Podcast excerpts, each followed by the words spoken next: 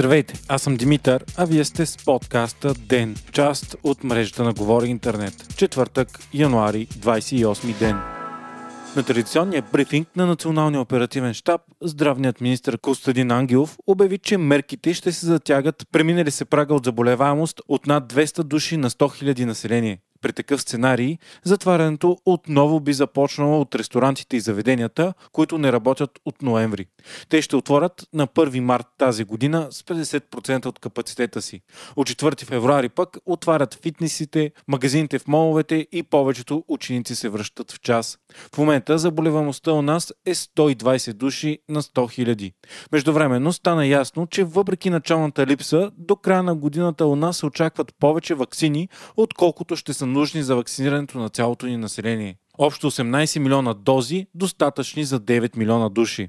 Все пак, бройката зависи от това колко от 7-те компании, които разработват вакцини в момента, ще успеят да ги пуснат на време и те да бъдат одобрени в Европейския съюз. Заболеваемостта у нас пък продължава да е ниска. Днес са регистрирани едва 598 случая на фона на 13 279 теста.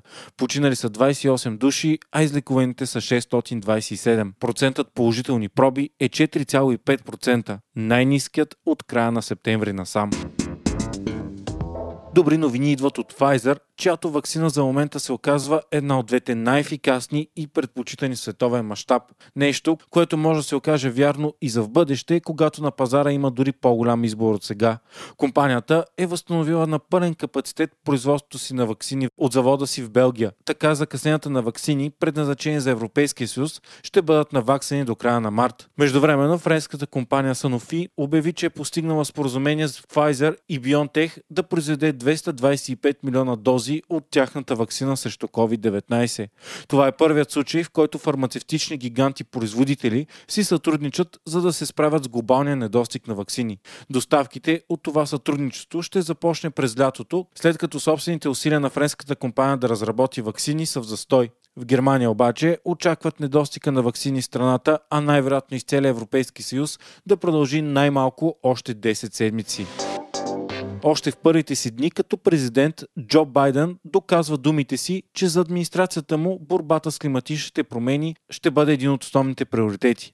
Президентът на САЩ подписа серия от укази, с които квалифицира климатичните промени като проблем на националната сигурност. Байден спря сондажите на петрол и газ в федерални земи и води, намали субсидиите за изкопаеми горива, климатът стана основен елемент от американската външна политика и други. Междувременно американският пратеник за климата Джон Кери заяви пред BBC, че срещата на върха на ООН в Обеденото кралство, която трябва да се проведе през ноември тази година, е последният най-добър шанс на човечеството за предотвратяване на най-лошите екологични последици. Той каза, че по времето на Тръмп са изгубени години по въпроса за климата.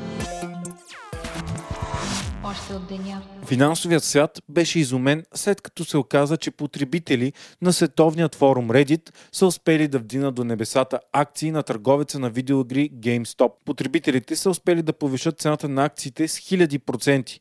Така, пазарната капитализация на фирмата нарасна на невероятните за нея 24 милиарда долара. Това е станало въпреки предположенията на инвеститорите на Wall Street, че цените на акциите на GameStop ще продължат да пропадат и се очаква тя дори да фалира. От Reddit са успели да повишат цените на акциите на GameStop от 18 долара на акция до 347 долара на акция само за периода от 7 до 27 януари тази година. Това е станало чрез координирани действия на група малки инвеститори във форумите. Ситуацията предизвика много коментари. Цялата работа идва от това, че много брокери са имали къси позиции на GameStop на пазара. Това означава, че те вземат акции на компанията, след което ги продават веднага, но поемат поемат ангажимент да купят същия брой акции по-рано. При този метод има печалба само ако цената на акциите продължава да пада, но ако тя се вдигне, брокерите търпят големи загуби. Потребителите на Reddit са започнали да изкупуват масово акции, като в същото време брокерите с къси позиции са били принудени да купуват акциите на високите цени, което от своя страна вдига още повече цените. Един от големите хедж фондове на Уолл Стрит, Melvin Capital Management, менеджмент, дори е изтеглил 2,75 милиарда долара заем, за да покрие късите си позиции на GameStop и да се спаси от фалит. Така, редица големи риби на Уолл Стрит са загубили много пари, но пък за сметка на това много инвеститори на фирмата GameStop са станали милионери в рамките на седмици. Инвеститорите с къси позиции на GameStop са загубили общо 19,5 милиарда долара. Това изкуствено покачване на цената обаче не може да продължи и се очаква да има спад. Ситуацията обаче се приема като голям урок за Уолл Стрит. След този успех, потребителите на Reddit са направили същото с филмовата верига в затруднение AMC, както и с други компании. Часовникът на страшния съд, който символично показва колко близо е човечеството до самоунищожение от 1947 година насам, е поставен на само 100 секунди преди полунощ. Колкото по-близо е часовникът до полунощ, толкова по-близо е и апокалипсисът. Този метафоричен показател никога не е бил толкова лош. В началото часовникът показва само опасността от ядрено унищожение, но в последните години в предвид се вземат климатичните промени и вероятността от технологичен срив.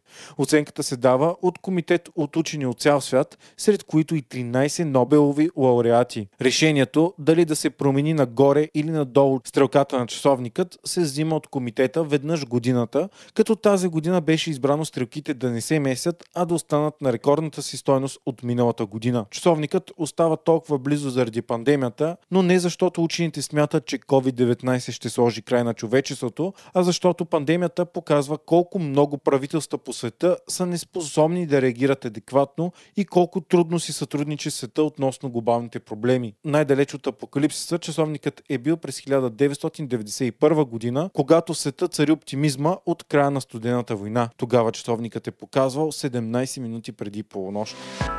Вие слушахте подкаста Ден, част от мрежата на Говори Интернет. Водещ и главен редактор бях аз, Димитър Панайотов, а аудиомонтажът направи Антон Велев.